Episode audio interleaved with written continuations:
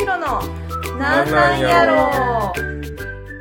こんにちは藤原ひろです。少女漫画を描いています。夫の帽子です。友達の C さんです。この3人で愉快な日常のやり取りを配信します。カフェで隣のテーブルの会話を聞き流している気分で聞いてもらえると嬉しいです。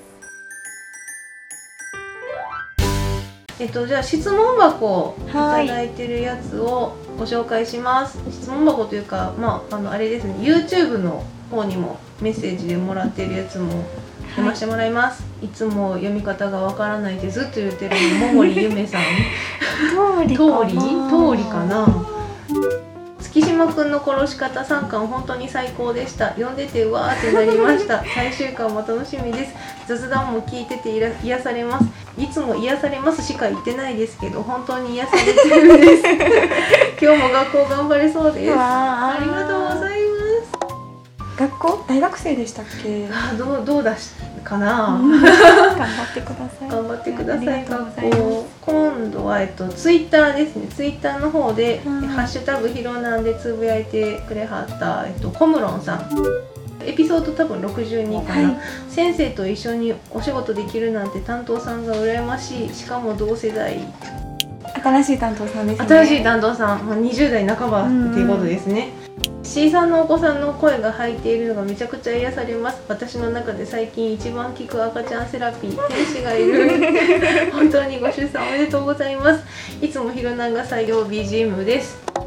わあありがとうございます。よかった。癒されてる人がいますよ。ねたまになんか怪獣みたいな声出して藤原さんがうまく編集してくれてるんで。そう今怪獣みたいなポーズして質問箱です。た赤毛のアン的なヒロインを描くのは無理そうですか？そもそもセリフとネタが頻繁に変わるから本編きっちり進まないでしょうか？他作品を例に挙げるとフルーツバスケットの草間あやめみたいな相馬です相馬？あやめみたいなキャラです。で思い出したんですが電車の普及とともに見開きのコマをほとんど見なくなったのが残念。です私はマジカルバナナ的な思考をしていると評されているのですがここまで脈絡ないのはどうしてでしょう？謎です ちなみにエピソード64でクエスチョンな質問を送ったものです。サポートカーのそうですね。そうですね。以下は暇があれば読んでいただけるとって書いてあるんですけどここから、まあ、ないんですけどね。そうなんですよ。そうなんですよ。これねここで終わってあてそうなんですね。じゃあ送り間違いかな。まあなんいや多分送れなかったんじゃ送ないですか。れなかったのか。あ文字数制限あるんですか？いやでももっと長いやつが来たこともあるんで。です これは一体どういうこと消えてしまったんかなよくわからないんですけど。じゃあまた あの読めなかったですよとだけ言っておきます。赤毛のアン的なヒロインを描くのは無理そうですかっていうのはまあなんだろうな。いっぱいいますよねっていう感じなんですけど。うんすでに？すでに。あんまりそうやってあのリクエストで主人公の方向性を決めるっていうのは私はあんまりしてないので、わかんないなとだけ言っておきます。そもそもセリフとネタが頻繁に変わるから本編きっちり進まないでしょうかっていうのもよくわからないんですよ。うん。そうですね。ね。そうそうちょっとねちょっとよくわからないのでフルーツバスケットの相馬さんみたいなキャラって言われたらもうそれのパクリみたいな感じになっちゃうから。で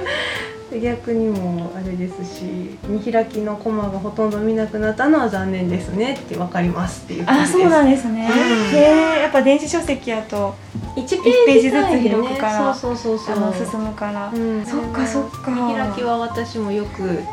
お手法としてやってたんですなけど。なかなか効果的ではなくなってきたのでうん。減ってますね。うん。マジカルバナナ的な思考はなんででしょうか。言われてもわかんないなって。これマジカルバナナって懐かしいですね。そうなんです同 同世代かなって思いました。絶対同世代辻さんはでも知ってる世代ですか全然知ってる世代そっか。見てましたね。そっかそっか、そっか、うん。僕でもかなりちっちゃい時うん。のギリギリな気がするんですよえねそうそうでしたっけ？気がするんですけど、いやみ途中で見なくなっただけかな。小学生はい。じゃあ次の質は問ひろ先生帽子 C さんこんにちは。ツイッターでもお祝いしましたが臼井さんお誕生日おめでとうございます。今日は改めてマリアージュを読んで臼井家に思いを馳せていました。さらちゃんとるいくんについて気になったので質問ですかっこもしどこかでお話ししていたらすみません。2人のキャラクターデザインや性格名前などはどのようにして決めたのでしょうか。個人的には遺伝子レベルでも負けたくないと話していたミサちゃんが1人目の時は負けてしまうけど2人目ではちゃんと買っているところがとても薄ミサらしくて最高に愛おしいです。これもちょっとそんなに実はこうみたいなのがないので簡単にお答えすると単純に最初は女の子でなんか薄いの顔をした感じの子の方がいいなって思ってっていうぐらいの なんかこう振り回されてる感がある方がいいなっていうぐらいでバランスのいい家族感こんなんかなって思って なんかふんわりあんまこう直感ですね。だから遺伝子レベルの戦いとかあんまり考えてはおらず。いい感じになってたって思ってもらえたんやったら嬉しいなっていう感じです。基本的にこうキャラクター考える時直感の方が多いんであえてこの世界観にこういうキャラ必要やって思って書く時はあるんですけどもう基本的にはもう直感ですね名前はお二この二人の名前はどうやって考えたんですか名前はとどっちも海外でも普通に名前で呼べるようにサラとルイっていうのは割とねそうですね。そうそう海外でもある名う前、ん。でまあ美咲が外交官の仕事をしてて、うんうん。まあ、臼井はイギリスでお医者さんみたいな感じなのでそういうやつの名付けのこういう名前あるよみたいなサイトを見ながら決めました、えこんなだって漢字がちょっとあんまりサラはまあよくあるけど、うん、うんうん。なルイ。なんて読むかわからなかったもんこあルイ？れルイ？でもねあの一応音を先に決めてうん、うん、でそのルイやったらどういう漢字があるかなっていうので調べていってみたいな感じでした。こんにちは私ずっと会長メイド様が大好きで漫画も読んでアニメも見て本当に大好きなんですがアニメ2期の可能性はないのかなって今でも期待してる自分がいますまだ期待していてもいいですか？はい。またこの質問をいただいた。うんありがとうございますありがとうございます。本当にその気持ちは本当に嬉しい。本当に嬉しい。嬉しいことしか詰まってはいないけれども、まあちょっとあの私の一存ではっていうところなので期待してもらうんだったらもうあのアニメ制作スタッフにちょっと就職してもらって作ってください。企画立案のが一番早いかもしれない、そうですね。私も私もアニメに期待しているんで 誰かが作ってくれることを期待しているのではいあの本当ここまでいろんな方に言ってもらえるんやったらもう、ねそらもう本当にみんな言うた言うたりますね、全然これ。私は大歓迎なんであのみんな頑張って企画考えてください。ありがとうございますこんにちは。いつも楽しく拝聴しています。実は私はヒロさんたちと同じくアラフォーにして昨年結婚したのですがどうしても子供が欲しくてたまりません。友人が2人目3人目と出産している SNS を見るのが辛く交流も少なくなってしまいました。ヒロさんは C さんのご出産を心から喜ばれていましたが私はどうしても親友に素直におめでとうが言えずそんな自分が嫌でたまりません。どうしたら大好きな親友に心からおめでとうと言えるようになるでしょうか？これはね、うん。一回ちょっと喋ってみたいなって思ってたやつやったんで、うんこれはね多分自分がなぜどれぐらい子供が欲しいって思うかですごい違うよなと思全って然て、人によって違うやろそうなんですよ。まあ私がじゃあなぜ友人の出産を心から喜べるのかって多分そこの部分が大きいなとは思ってて、私は子供はなんとなくできたらいいなぐらいの感覚やったんですよ。でそもそもやっぱりもう結婚した時点で高齢出産に入る年齢やったんで、まあ、いろんなリスクもあるし可能性も低くなってるっていうのも分かってるので、うん。まあその無理に欲しいまでは思ってないし、うん。自分が子供欲しいっていうよりかはどちらかというと自分の親に孫を見せてあげたいとか。あとは私はよく言ってるんですけどその母親の立場の視野っていうのを獲得したいみたいなのがあって 視野を広げるための経験に興味があるみたいな感じなんですよだから子供が欲しいみたいななんか可愛い我が子が欲しいっていうよりかは自分のお腹で大きくなって、うん。で産んで唯一無二の存在として、うん。こう育てるみたいな同じ人間を育てるみたいな経験をするっていうのってまあいろいろ見聞きして知識として蓄積はできるけど体験ってやっぱできないじゃないですか。だからその体験をした方がいろいろ視野が広がるだろうなっていうのがあって子供を作りたいっていうのはあったんですけど、うんまあ言って動機が不純なのかどうかわかんないんですけど。でもうね、ん。うん経験をしたいっていうのと子供が欲しいっていうのは、うん。まあでも同じ同じかな。のまあまあそうですね。そんな別に全く別ってわけではないけど私の中の感覚としては、うん。引き返せない命を懸けた大冒険に出るみたいな感じなんですよ、うん。ひ 絶対引き返せないし、ね。命毎回かかってるし、ね。だからリスクがめちゃくちゃ大きい大冒険なわけですよ、で別に私出なくてもいいんですよその大冒険、うん。だから、ね。そうなんですよ。ですよねしんどいっていうのが大前提としてあるっていう認識がすごいあるからそんなしんどいことせんでものびのびなんか平和にここで暮らしてたらよくないみたいなのもあるわけですよ。その大冒険に一回船出してしまうんやったらもうその覚悟はできるって思うからチャレンジはしてもいいなって思うけどまず船出ができない状態やから別にできないならできないでって思ってるぐらいな感じですね。うん。まだ気持ちがの強さが違うから、どうしてもそうそう子そうそう。供が欲しいっていう。う、ん、なんかその本能的なその欲求みたいなっていうよりかは別経に験してみたい。ぐらいの だからどちらかというと大冒険にすでに出ていく先輩方すごいなって見てるぐらいの感じで羨ましいっていうのがそんなにないというか、まあ友達の出産とか喜べないっていうのはやっぱり羨ましいっていう気持ちが結構大きくなっちゃうじゃないですか。いいなって思うのはもちろんありはするけど、でもそれ以上にわ大変やな頑張ってなっていう気持ちの方が大きい。よかった今元気でよかったみたいな。ただこのうんまあ、先、心配の方が強いな。強い、ううん。もう本当なんかに何事もありま安全にうまくいけばいいなっていう気持ちの方が強い。強いかそうなんですよ。同じタイミングで子作りにおいてちょっと共有する感じでね私も C さんももう一人共有の友人がいてて、同時期に妊活的なものをやったりとか、もう一人の友人と C さんも同じぐらいの感じで出産を経験したわけじゃないですか、な時期がそうそう。それでみんな苦労してるんですよね。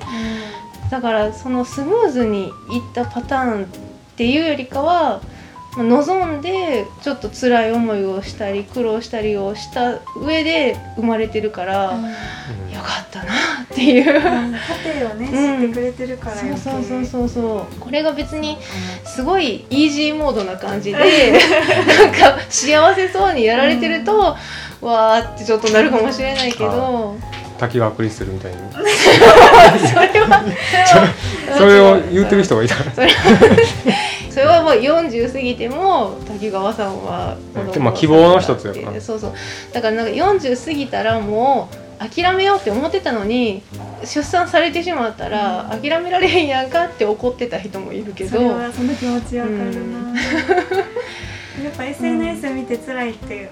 書いてあるけど、うん。SNS はでもイージーモードしか載せないじゃないまあですかそうですね。なかなかね、だからそれうんもあるんかもしれない、そうですね、そうそうそう。やっぱ辛いことをかける人はかける人でまあいるはするけど、ちょっとまあなんか付き合いやすい人かって思うと ちょっとみたいになってくるからやっぱ当たり障りのない、ね、幸せな投稿をするのがまあベストみたいな感じにはなるし。そうですね。だから SNS うん。が全てやと思うと、うん。確かに、あこの人めっちゃ幸せそうでええな。って思う時は。ねいい面しか見まあえないから、苦労してればしてるほど、やっぱなんか人の幸せがというか、うん、そうそうそう。うん。やっぱ羨ましくなりがちではあるから、でもやっぱり大変っなんですよね。別に望んでる人からしたらもう一番の幸せを手に入れた人みたいな感じに映るけどいやもう絶対しんどいやんって私は思ってるんで。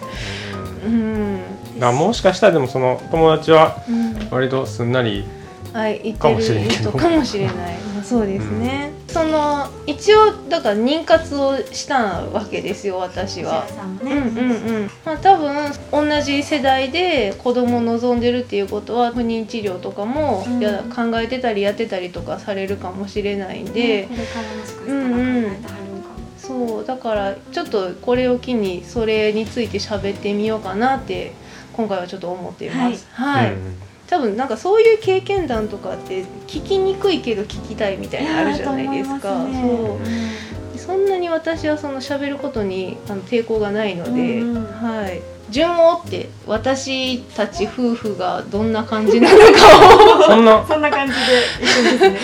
をでも大前提の事情がないとちょっとなんか喋りにくいなって思って。一応だから子供は希望している夫婦でした、うんで2人とも言ったらアラフォーからの、えっと、妊活みたいな感じで、結婚するぞって決まった時に私はブライダルチェックを受けたんですね。はいでブライダルチェックっていうのはクリニックとかで病院とかで血液検査と性感染症検査と女性ホルモン分泌検査内心超音波検査それにプラスアルファで子宮頸がんとか乳がん検査とかそういうやつなんですけど、まあ、それで全部一応問題はなくて子宮筋腫はちょっとあるんですけど問題ないレベルの大きさなのでうん。様子見みたいな感じでもう普通にじゃあその自然妊娠目指してやりましょうみたいな感じやって、じゃあ結婚してからでしたっけ？結婚する前にチェック受けて。チェックは結婚前ですね、うん。そのチェックをするもっと前から基礎体温をつけてて私。えらまあそれは本当にまあ体調管理でもあるしその辺も体温の変化とかは正常やっていつ排卵したかとかいつ生理来そうとかっていうのもまあ読みやすい感じの割と規則正しい人の方です私は。はい、結婚して、まあ、自然妊娠を目指すってなったタイミングから毎月その超音波検査とかで子宮の状態とか、排卵してるかどうかみたいなチェックをしつつやってたけど、まあ、なかなかしないので一番最初にやられると思うその子宮卵管造影検査はいをやりました。はいでこれ割とこう不妊治療を始める人が最初に「何それ?」ってなるやつなんですけど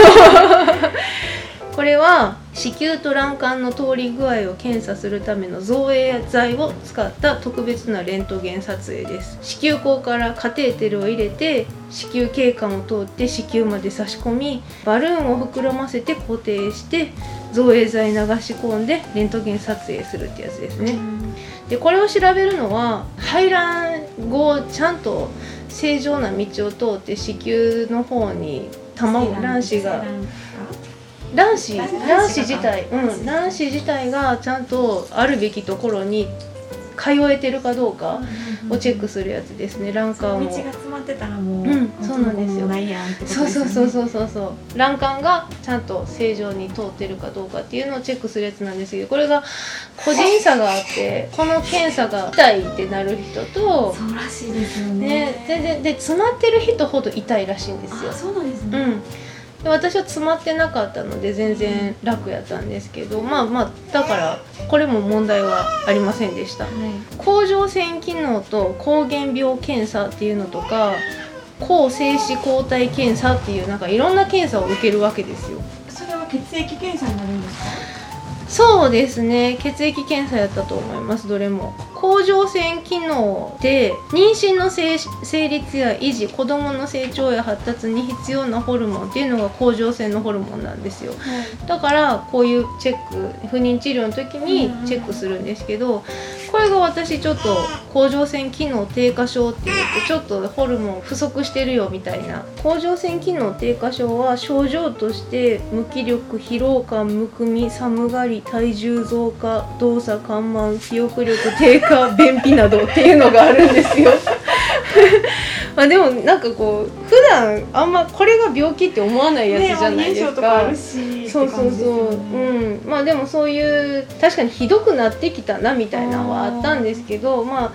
それも言ったら薬の治療になるんですけど楽になるのでこの低下症って分かって以降ずっと薬飲み続けてて、はい、チラージン S っていう甲状腺ホルモン製剤なんですけどこれを飲んで割と数値は安定ずっとさせてたわけですよ。はい、ここもちゃんと正常値にしておいたんでなんでこう妊娠しないのか分かんない状態なんかどれも検査を受けて何も問題ないよっていう感じやって帽子も一応ちゃんと検査をしててそれも問題がないわけですよ。だからクリニックでもなんでしないんかわからんみたいな感じではあってで多分卵子をあの採卵して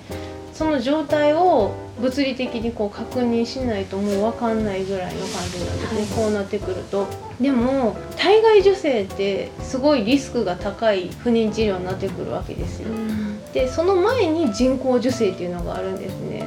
で多分その人工授精と体外受精を割とこう一緒のように思ってはる人もいると思うんですけど全然ステップが違うんですね。全然違うくって人工授精っていうのは精子を採取してなんかめっちゃ元気なやつ選んでそうですそうです。でスポイトみたいなので入れる？なんかカテーテルですね。スポイトやとなんかすごい痔の薬みたいな感じになっちゃう。そうですね。人工授精っていうのは精子を遠心分離器みたいなやつで選別して、いい状態の精子を選別してでちょっとの量にしてそれをもうそのまま人工授精用のカテーテルで子宮の中に直接入れるっていうのをするんですよ。はい、で子宮の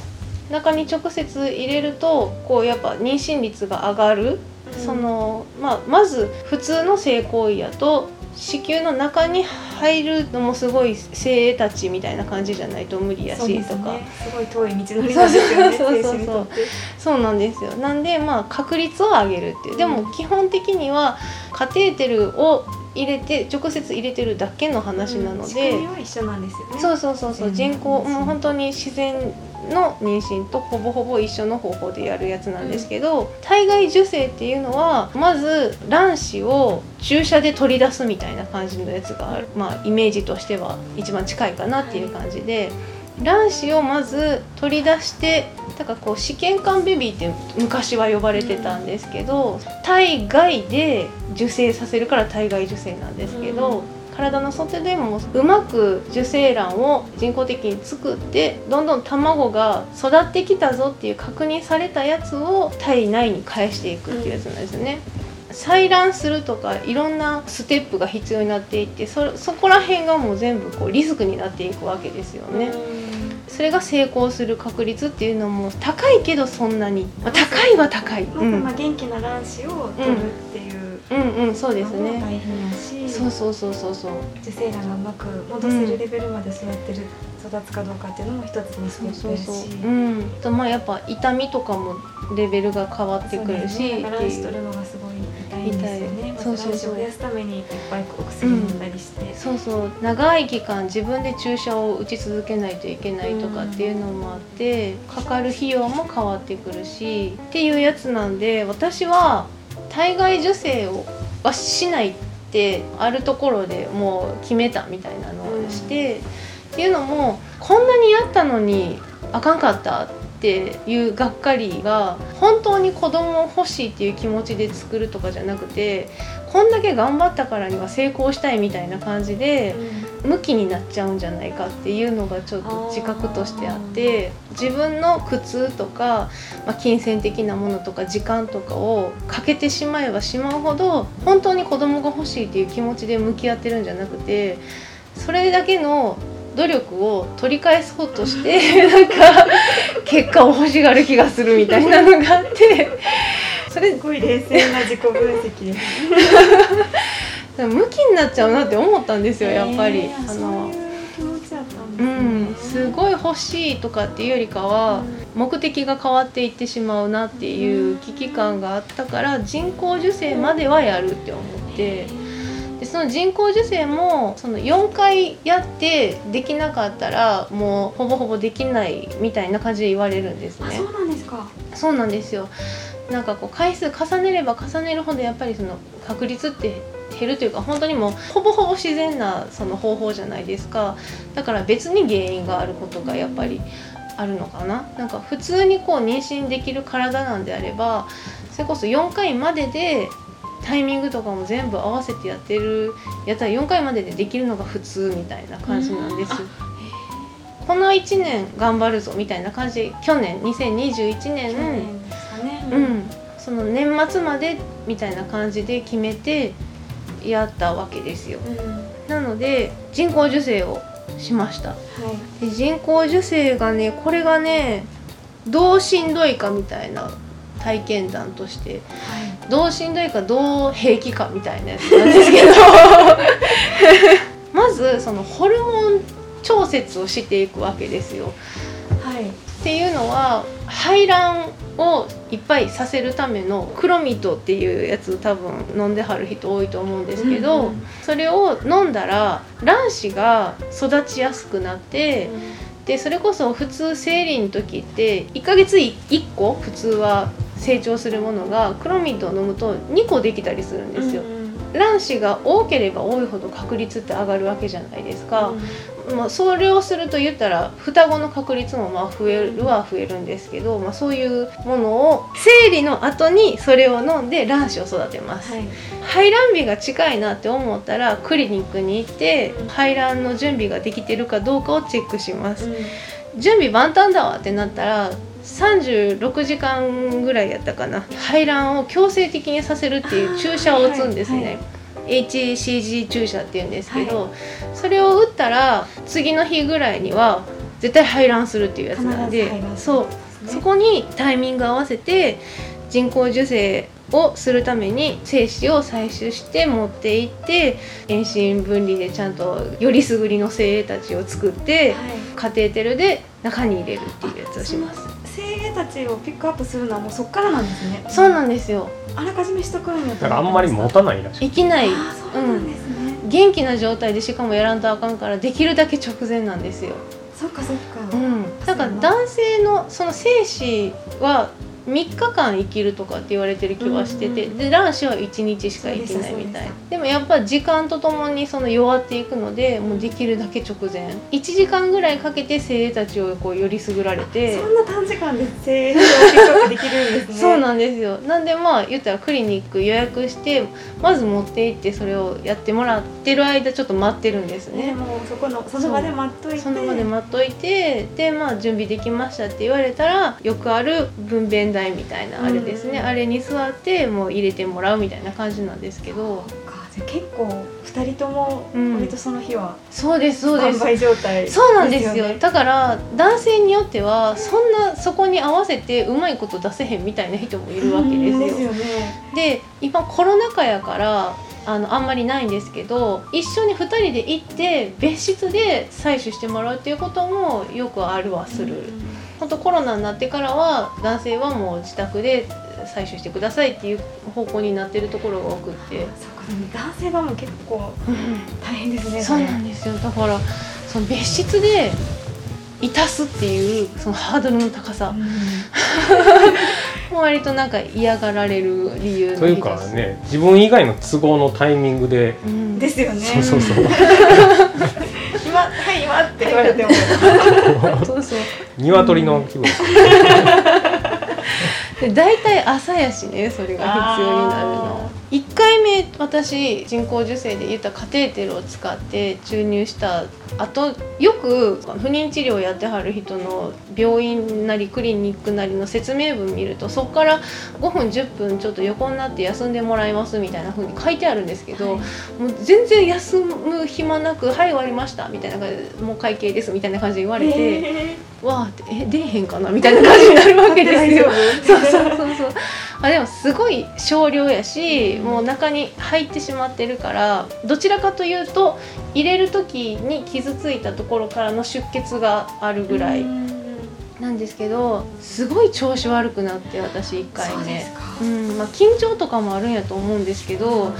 重い生理が来たみたいな感覚になるんですよ。で子宮って精子が入ったら収縮するかなんかで、お腹が痛くなるっていう人もまあいいるはいるんです、まあ、性行為の後お腹が痛くなるとかっていうのもまあよくあることらしいんですけど痛くなるんですよ。なんか生理痛みたいな感じで。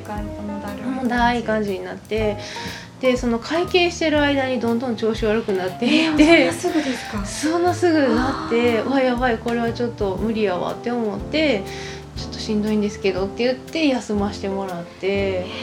30分ぐらい横にならしてもらって帰ったんですけどそうそうそうだからちょっと人工授精全然楽勝やでって聞いてたけどえしんどいやんって思って。そうなもんですよなんかそんなうんことあるって知らなかったです、そうまあ本当にこれは個人差やし自分の緊張具合とかもあるとは思うしあと技術的な痛いことをされるとなんかしんどいとかあるじゃないですか。うん。でその時ちょっと私子宮の位置がちょっと良くなかったらしくってちょっと動かしますねみたいな感じだったんですよ。なんか なんかあの下に降りすぎてるからみたいな感じでいろいろ言われてなんかはちょっと入りにくいみたいなのがあってなんでちょっとしんどかったなみたいな感じやったんですけどまあ別に正常に施術はできてでその後今度は抗生剤一応その傷ついたりとかまあ言ったらばい菌が入ったかもしれない状態やから、抗生剤はしばらくちょっと飲んででプラスその黄体ホルモンのお薬を飲むんですけど、その黄体ホルモンっていうのはあの子宮を分厚く育ててくれるやつなんですよね。で子宮の内膜は、えっと、赤ちゃんのベッドって言われる感じでそのふかふかになればなるほどそのうんこう妊娠にすごいいい感じの状態になるのでそれを育てるんですけど黄体ホルモンって増えれば増えるほどめっちゃしんどいんですよね。言ったら PMS がひどい状態、はい。生理前のなんか不調が子宮内膜が分厚い状態状態。態ってことそうですそうねです。それをああえて過剰に入れてる状態やから普段 PMS がひどい人っていうのはすごい分かりやすいと思うんですけどずっと鬱っぽいんですよね。本当にもうなんかしんどいなとかむっちゃむくむなとか憂鬱やわみたいなそういう期間をあえてずっと長く作るみたいな感じやから人工授精でよく聞くそのメンタルが嫌になるみたいなやつはこれやなって思いました。物理的な痛みとかっていうよりかはずっと鬱っぽくなるみたいな。ああそうそういう人多いんですね、うん。人工授精。なもうあえてそうしてるみたいな感じなんで PMS ひどい私も割とこう1週間ぐらい嫌なのが続いて生理来るみたいなのがあるんですけどもうなんか1ヶ月ずっとみたいな感じになってくるんですよか。気分が盛り上がる瞬間がどこにもないみたそうかいな排卵してすぐそういう状況になるから、そうそうそうそう。もう前やったら生理2週間前ぐらいからもうそのずっとその状態そう。ポイントポイントで緊張が走るわけじゃないですか。生理が来たらがっかりするわけですよやっぱり。そうですよね、でがっかりしたわって思うその生理中の期間とでも次の排卵の時のためにあのいろいろこう体を整えるみたいなまあそうそうそうそうクロミットを飲んで排卵を促してってやってで普通排卵日前後が体調いいってこう女性って言われるじゃないですか。でもそのその体調いい瞬間に人工授精っていうイベントが組み込まれるわけで、緊張が走るわけじゃないですか。それが終わったらもうすぐに黄体ホルモンで PMS 状態になるわけじゃないですか、しんどいんですよ。なしや。なんかねメンタルがしんどいんですよね。それも毎月やっぱりやるのがそうだからまあそれこそ時間との勝負になってくるわけですよ妊娠って。なんでそのうまいこと形のいい卵が排卵されたんであれば毎回やるのが理想。そうなんですよ。っていうのがあってまあそういう感じで人工授精のしんどさはそれって私はやってみて思いました。痛みは2回目3回目とかは割とそんなにまあ全然大丈夫やわみたいな感じで、もうすぐに帰れるぐらいの感じで、まあ、慣れとかもあるかもしれないしその時やってもらった先生がちょっと違う人やったんでそういうのもあるかもしれないんですけど3回やって2021年の秋ぐらいっていうのは私らそのコロナワクチンをこう1回目2回目を受けるタイミングやったんで周辺はやっぱりちょっとやめとこうってなって、それをやめる期間を考えた時に2021年もうラスト1回ぐらいしかやるタイミングないなみたいな感じだったんですけど、はなんかもう良くないかなって思いまし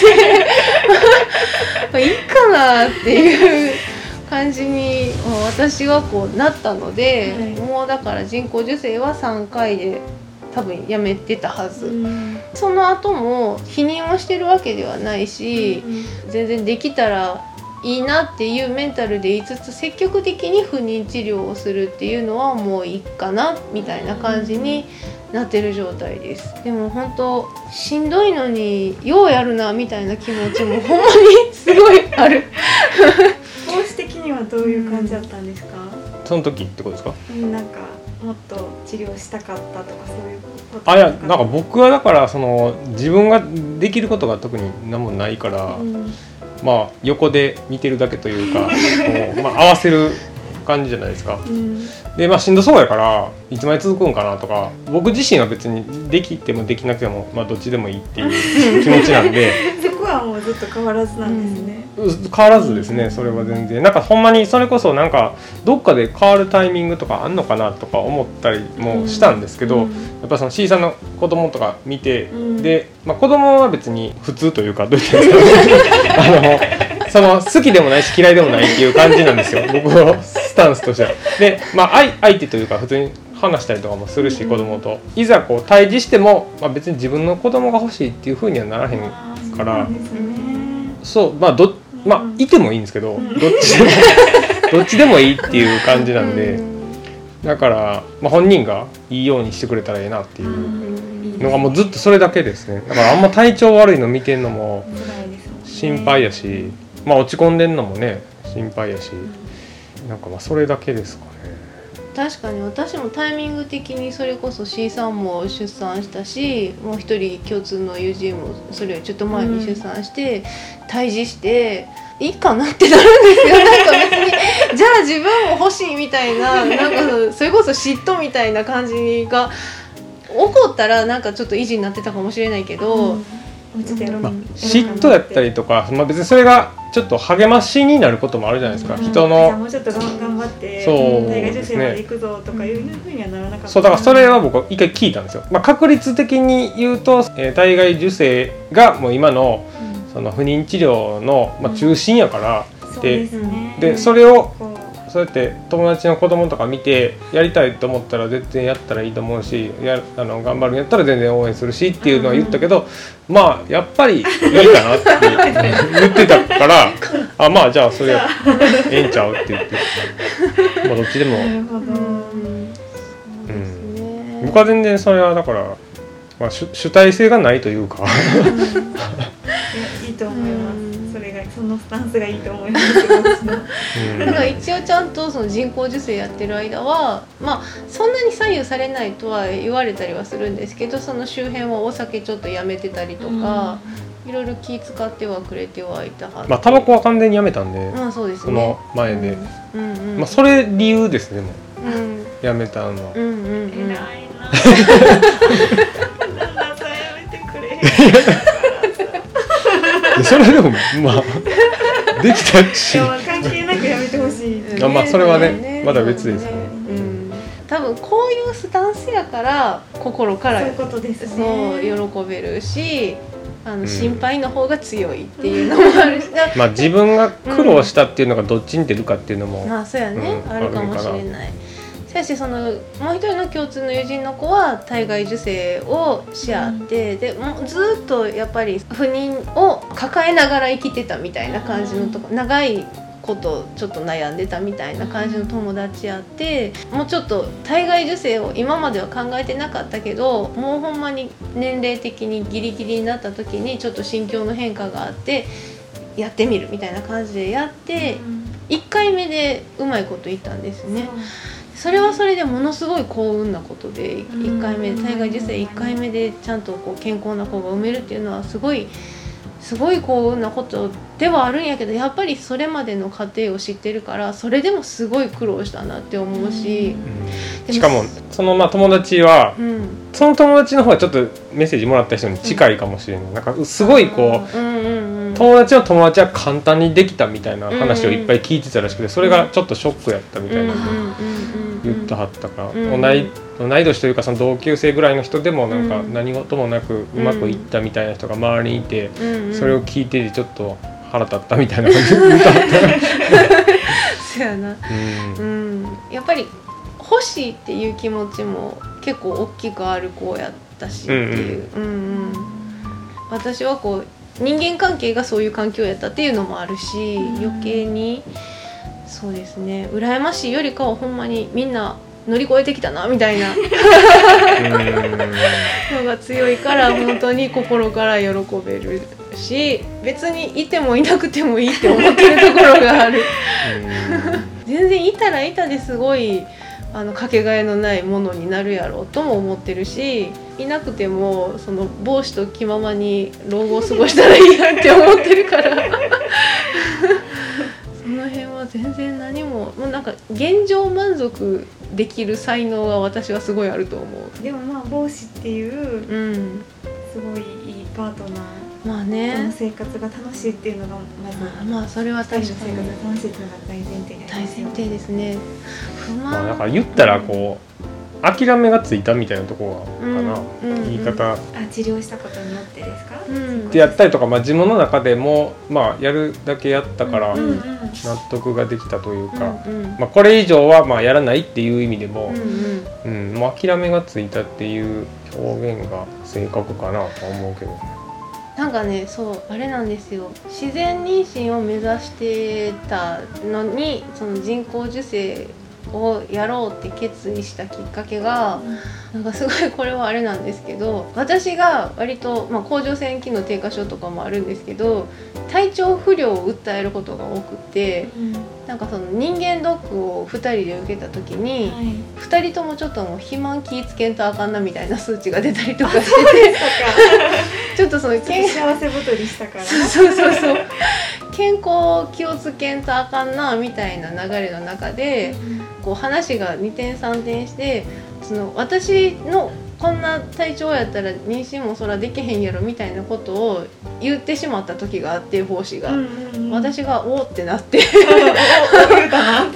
おお おあの不妊というものをどんな軽い目で見てるんやみたいな感じになってしまって。で無理やり不妊治療を考えた時に読む本みたいなやつを読ましたりとかしたんですけど、うん、原因があの私のこのこの虚弱なこの感じにあると思ってくれるなみたいなのもあって。でダイレクトにちゃんとその問題がないはずやって私は思ってるんですね。子宮とか超音波検査を毎月やって問題ないって言われてるのにみたいな。ちゃんと。チェックしてるしね。そうそうそうそうそう。採血もしてってやってるからそれはちゃんと認識を共有したいみたいなのがあって。でまあ人工授精にそこからちゃんとやってんでもそういう話じゃないし妊娠ってすごい奇跡的なことなんだよねみたいな感じでひとしきりやったからもういいかなって思ってるみたいな。ところはありますねなん。かいろんな理由があるからそのそれこそお母さん亡くなったこととかもうん一応関係してたりとか、うん、タイミング的にだから母親がまあその闘病生活をしている時もずっとその自然妊娠を目指しててずっとやっぱりその子供ができることを望んでくれてた母親やったんで母親がその病院のベッドの上であの夢を見たわみたいな感じで言ったはって私がその妊娠しするんじゃないかみたいな予知夢みたいな感じのとか でもだからそんだけまあ望んでくれてるっていうのは、まあ、それこそ全然ね結婚とかなる前から孫が見たいみたいなのあるじゃないですか、だから、まあ、結婚したしこの子も子供できるんやわっていう希望が湧くのは普通なんで見してあげたいなみたいなのもあって私がその子供を欲しいっていう理由はお母さんに見してあげたいみたいなのがうん。もう一番上にあったのは明確やったんですよ。なんでお母さんがもう間に合わへんわってなった時にもうちょっと若干諦めるみたいなのはあありつつでもお母さんが亡くなってその闘病生活がなくなってやろうと思えば今から不妊治療できるみたいな。やっぱり母親がもう週末医療でその大変な時に妊活ってまあできないから、やるんやったら今やなみたいなそういうきっかけでもあったみたい、うん。始めたタイミングとしては。結婚したタイミングが、うんうん。まあもうちょっとお母さんの闘病の励ましにもなる、うんなればいいかなと思ってその妊活というかややってたけど、まあ、もっとちょっとし体調がしんどくなって、まあ、これはそれどころじゃないなって言ってそサポートの方にシフトしたっていうのがあった。かうんな、うんあったあった。いやでもやっぱり今でもそりゃそれこそ今やったら帽子の方のお母さんのために子供を見してあげたいなみたいなのはすごいあるんですよ。あそうなんですね、うん、うちのねお父さん別にそんなに興味がないんじゃないかなって思うから まあいたらいたで喜ぶでしょうけどやっぱりその「わよかったな」ってなるのはその帽子のお母さんの方な気はするし、でそれこそお父さんがものすごい子供好きやったんで。やっぱりその孫見してあげたかったなっていう思いはありはするんですけども、でもこればっかり。でもやっぱそれもお親親のためにね。そうなんですよね。僕はないんですよでもやっぱりうん。知ってます。父親とかにも諦めてくれって言ってたんで、あの婚ねして、うん。うん十分やろっていう。の をこれ以上高望みはするなっていうのを僕は言ってたんでそやそや。うん、でもなんかやっぱそこなんで私は本当そこなんですよね。うん、だから理由が違うから、うん。まあ、その理由の部分が、まあ、なくなってしまって諦めがついたっていうところもあるんかなと、うん。そうやね、分私母親が元気で生きてたらまだ諦めきれてないと思いますね。うん。なんかねそれがいいか悪いかは分かんないけど、うん。結果的にうん。それでねどうなるか分からへんからですしてね、うん。ここまでっていうこともありますよねそうそうそうそう。いやなんかねそれこそね猫を飼いたくて飼い始めた時になんか経験したことのない幸福な感情みたいなのを味わうわけですよ私は、こんなこんな満たされた気持ちになれたなんてみたいなのがあって。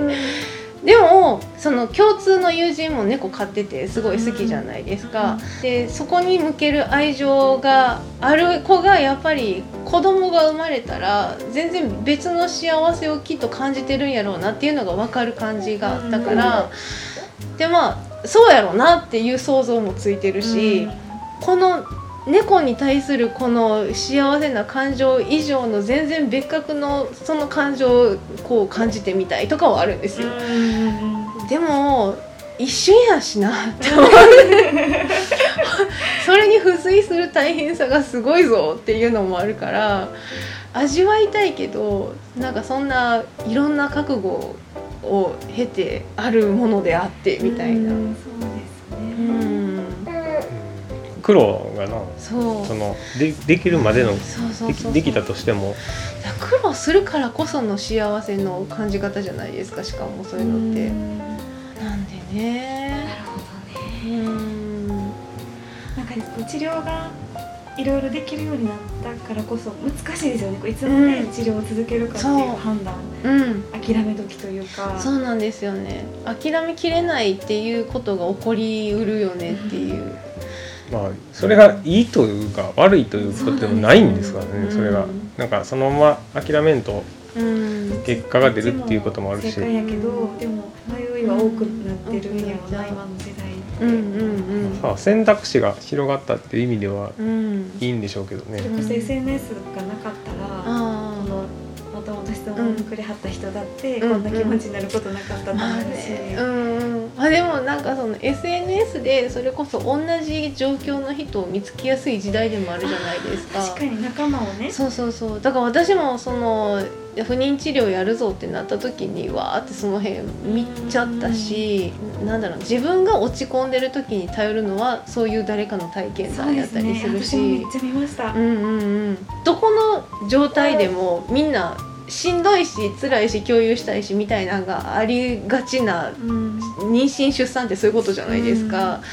幸せそうに見えてもどのポイントでもしんどいことがあるじゃないですか。なんでやっぱりその辺は SNS があるからこそ気持ちの立て直しがしやすい時代でもあるなとは思いますね、うん。自分のその情報の収集の仕方にもよるけど。そうですね、うんあんまり見すぎるとへこむこともあるけど、うん。うんうんうんねこの人がなんかいい感じで気持ちが落ち着いたらいいですけどね。そうですね。まあ結果が出るかね。どっちかやるけど。どっちかやな、でもやっぱ友達に心からおめでとうってああそっちの今は言いたい言いたいけど言えないっていうその悩みの方があれなんじゃないかな、いやそれは子供ができる方が望むんやろうけど。まあそらなそうやけど、でもさやっぱその妊娠しました？ってなってもあまあそりゃそうやで。着床しましたって段階ってまだ不安の方がすごい大きいじゃないですか、ですね。まあそのさだだいぶ先にはなるやけどその安心するまでは、でもまあ、安心はないよな。そそうなんそうなんそうななんんですよ。なん もないの本当に。どこもゴールがないから、だからその都度その都度休憩ぐらいあるかも。しれなし、うん、羨ましがられてる友人の人とかも。2人目3人目産んだはるその友人の人とかも絶対しんどい思いをしながら育児をしてるはずあどっかではね。そうそうそう。そうやと思います。そう。羨ましいなって思ってる、うん、そう。タイミングあると思う。ねそう。だからお互いがね。そうそうそうそうそうそう。気にするしねってやっぱ、うん。あの同じタイミングで妊活をしてたこの3人の間でもそんなに問題にはならへんけどうまいこと言ってしまった場合になんか伝えづらいなとかっうんてうん。起こりやすいうんことではあるから、うんもうその辺の気の使い方本当なんか特有のなんかしんどさありますよね。うん。まあ、うん。なあ相手がどう思うか分からへんからそうそうそう。私みたいにこうやって何でも言うしどっちでもいいみたいな感じやったら全然あれやけど。やっぱり本気で欲しい人が一番最後みたいな感じになっちゃったらすごい気使いますよそれね。はありますねまあそうそうそう。結婚とかでもそうですよねうん そうやね。うん。見てられないですからね これは本当簡単な話じゃないからこう何をどうすりゃいいみたいな話でもないし。なんかでもそれもうんスーさんがなんか前うんどっかで言ってはったことやけど、うんうんなんか女の人ってやっぱ結婚出産うんうん。によってすっごい変わるじゃないですか、うん人生が。うんうん。でその同じステージにいる人とやっぱりうん話も合うし、そうやね。その話ばっかりになっちゃう時もあるし、うんうん。結構友人関係を維持するのって難しくないですか、うんうんうんでなんかそういうのすごいあるけど、うんうん。60代になったらうん全員戻ってくる戻って 言ってたんで。今ちょっと離れる時期があっても、うんうんうんうん。それとまた絶対、うんうんうんうん。同じように笑えるうん時は絶対来ますね,、ね。どういうルートをたどったとしてもそうそうそうそうそう。また同そうじところに帰ってくるって、うんうんきっとそううんなんやろなって思います。もう今一番離れやすい時ですよね、うん。本当に。なんかそれの軽い版は男性もあります？ま婚、ずそう結婚してうん家庭を持ったらまず飲みに行けないとかも全然あるし、うんまあ、付き合いがまずなくなるんで、うんうんうん。子供できたらほんまに子供の話しかしないっていうのは、まあ一緒ですね、だから仕事がすごい頑張ってても仕事と家庭だけになってしまうし、うんもう個人のなんか付き合いっていうのが全然なくなるとかがあるから、うん。なんかそういうのはあるやろなっていうのはっぱ子供中心とかね家庭中心になっていくんでうん。生活が、だから束縛されるってなるわけですよね。うん。自由じゃいられなくなっちゃうから。そうやな。どっちもね結婚もそうやし妊娠出産もそうやしね。望んだことだけどもみんな。ね。ね。まあなんかそういうロールモデルみたいなのがずっとあるから。まあねこうすべきこれが幸せみたいなとか。うん。まあでもきっと自分の気持ちが落ち着いたらきっと言えますよ。おめでとうって、おそらく。結婚ねしはったとこでうん。おめでとうですね。そうですよ。去年やったら。昨年結婚おめでとうございますですよ。ですよ。きっとねうん。周りにはそれを妬んでいる友達もいますよ。同世代とかって特にそうかもしれないそうなんですよ。妬んでたり妬まれたりする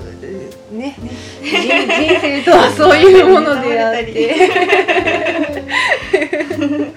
まあねでも本当辛いのは分かります。SNS 見て。時間がかかると、うん。自分の中で折り合いがつくまでは。そうそうそうそうそうそんな無理して今付き合わなくても全然また戻ってくる頃にまた仲良くなったらいいっていうそんな感じでぼちぼちで生きていってください。この配信ではお便りを募集しています。番組の詳細にある質問箱までお寄せください。またツイッターで「ハッシュタグひろなん」「ひろはカタカナ」「なんはひらがな」でツイートしてください。ではでは次回の配信なんなんやろ